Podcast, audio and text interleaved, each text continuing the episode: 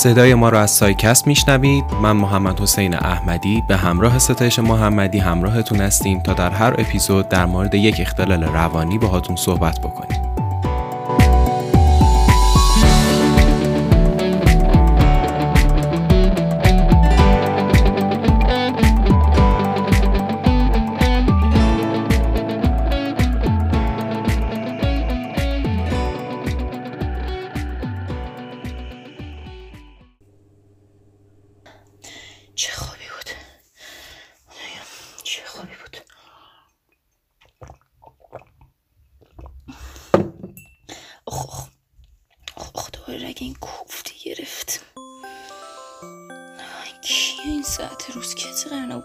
بزنه؟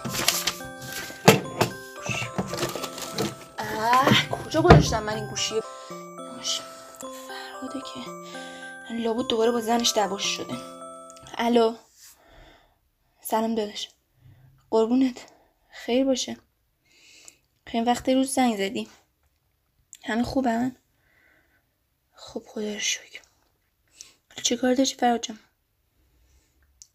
همین. فقط زنگ زدی حالا هم بپرسی. فرد داری چیزی رو قایم می‌کنی یا؟ طوری شده؟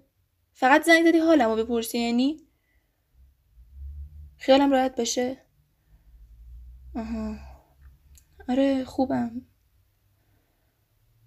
بد نیستم. دلشوره که همیشه هست دیگه هفتش شده دیگه. همیشه که نه ولی بیشتر اوقات دلم آشوب سنگار دارن تو دلم رخ میشورن همش سردرد دارم. از اون طرفم باید گزارش کار بدم به رئیسم این ماه یک سره تو ذهنمه. نمی‌دونم چی کارش کنم. پیشب تا چهار صبح خوابم نبرد از فکر و خیال این گزارشه. آره دیگه. خودت چطوری؟ کجا؟ آقا شما انقدر میید بیرون به خدا یه چیزیتون میشه ها؟ خیلی مراقب باشید. چرا سرفه کردی فراد؟ نه نه نه. این سرفه پریدن تو گلو نبود. فرد راستش رو بگو.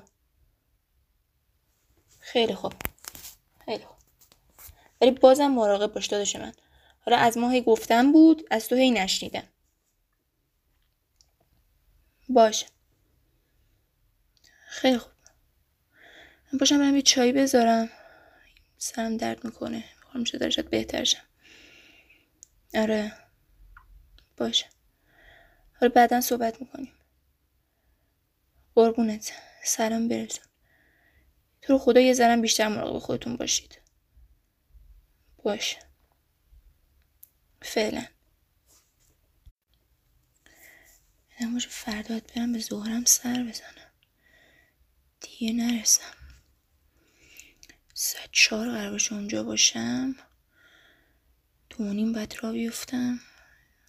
که سه و نیم سه و چلو پنج دقیقه دیگه برسم. فردا که یادم نیمونه بذار یه آلارم بذارم. رو دو نیم بذارم خوبه دیگه. نه یا ترافیک باشه دیر میشه. دو بذارم.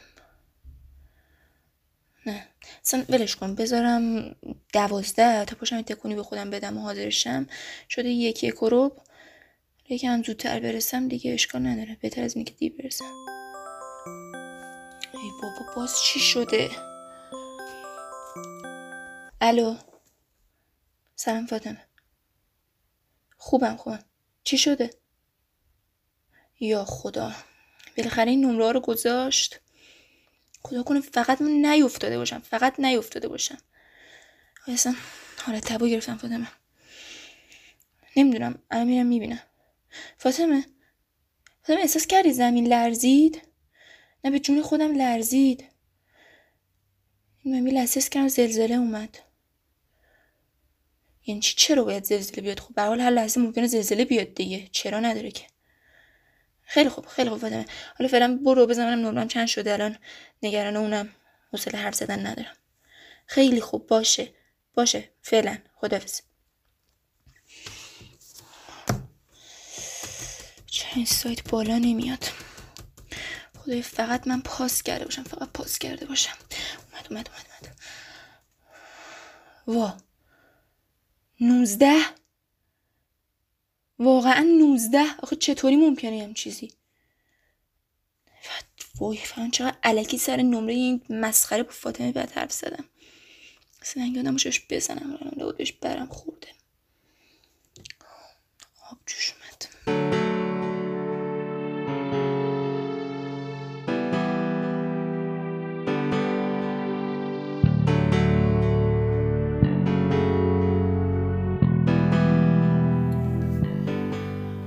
به نام خدا. امروز می‌خوایم تو این اپیزود در مورد اختلال استراب تعمیم یافته یا GAD صحبت بکنیم. اما قبل اینکه بیاین در مورد این اختلال صحبت بکنیم بیایم بگیم تفاوت ترس و استراب چیه؟ ترس یعنی یک واکنش هیجانی به تهدیدات قریب الوقوع یا خیالی. اما استراب یعنی یک حالت ذهنی آماده و پیشبینی خطرات و تهدیداتی که قراره تو آینده رخ بده. همه این تعریف ها اصلا به این منظور نبود که ما بگیم ترس خوبه، استراب بده یا برعکس. همه آدما یه سطحی از استراب و ترس رو دارن و اصلا باید داشته باشن و در واقع واسه حیات هممون ضروریه که این دوتا رو داشته باشیم اما پس چی میشه که ما میگیم یک نفر اختلال استرابی داره و در واقع این استراب براش یک ناکارآمدی ایجاد کرده بین استراب یا ترس نرمالی که ممکنه ما تو دوره های مختلف رشدیمون تجربه بکنیم با یک استرابی که اختلال استرابی محسوب بشه چند تا تفاوت مهم است. اول اینکه فردی که اختلال استرابی داره سطح نگرانی و استرابش خیلی بالاتر از اون چیزیه که معمولا تو دوره های مختلف رشدی تجربه میشه. و تفاوت مهم دیگه اینه که بعد از اینکه این دوره رشدی تموم میشه هم استرابه همچنان ادامه پیدا می‌کنه.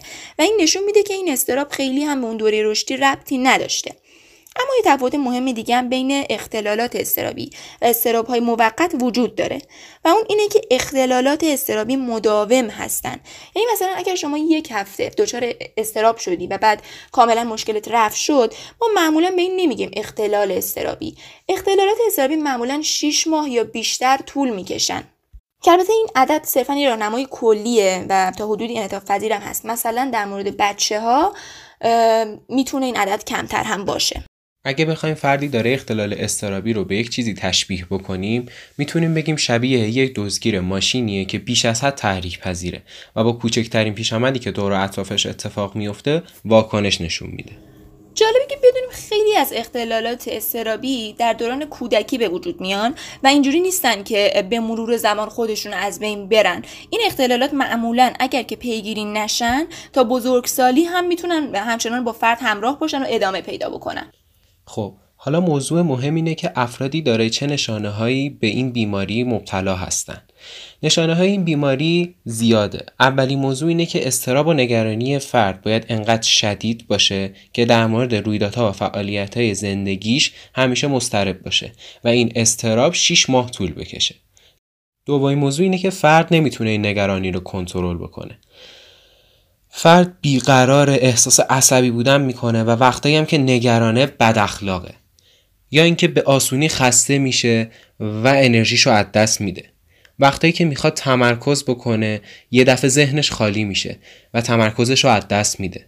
ممکنه شخص زود رنج باشه و زود جوش بیاره. یا اینکه تنش ماهیچه‌ای داشته باشه یا انقباض عضلانی و نتونه اشیاء دور و اطرافش رو به راحتی بلند بکنه یا دو دستش بگیره. و آخریش هم این که ممکنه خواب فرد مختل شده باشه. یعنی یا نتونه بخوابه یا از خواب بپره یا خوابش انقدر ناآروم باشه که خستگیشو برطرف نکنه.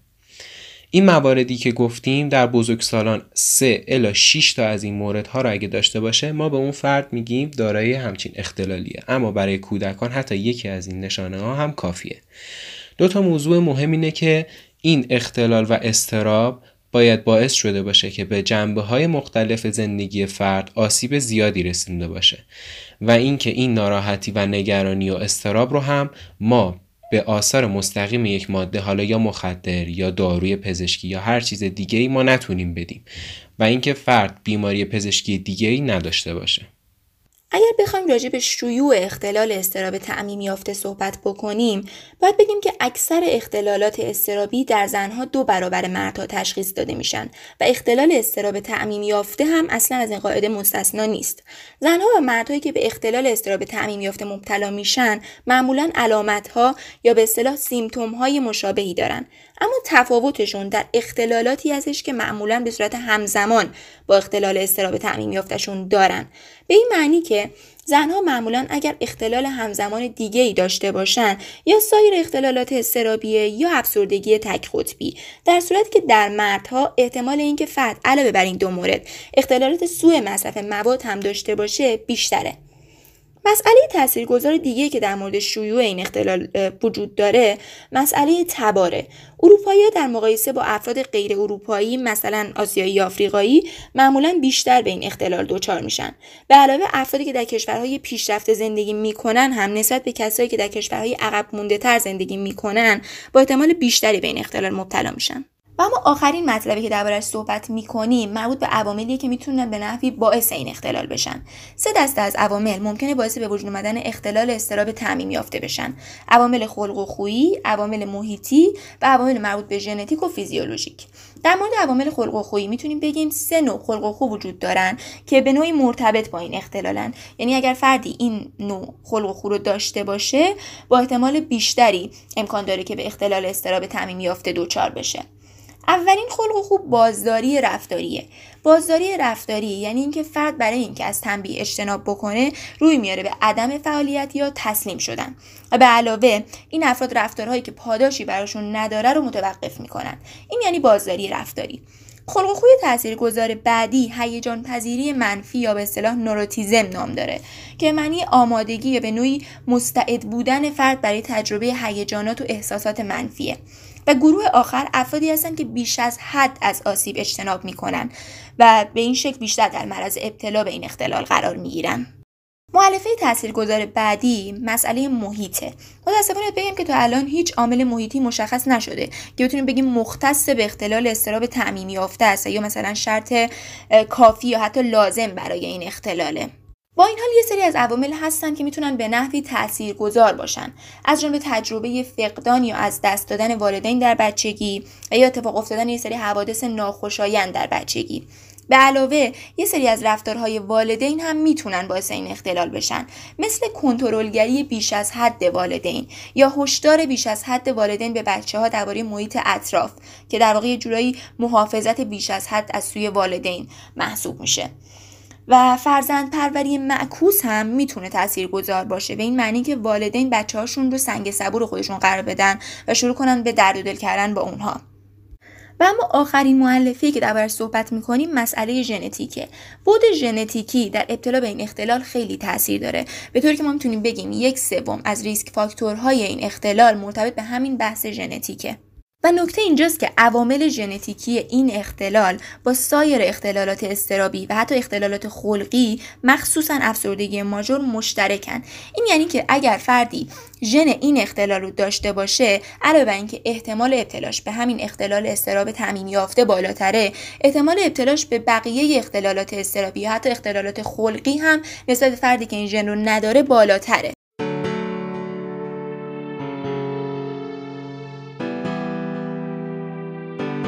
ممنونیم که به پادکست ما گوش دادید. در اپیزود بعد در مورد اختلال پنیک صحبت می‌کنیم. پادکست ما رو می‌تونید از اپ های پادکست مورد علاقتون گوش بدید.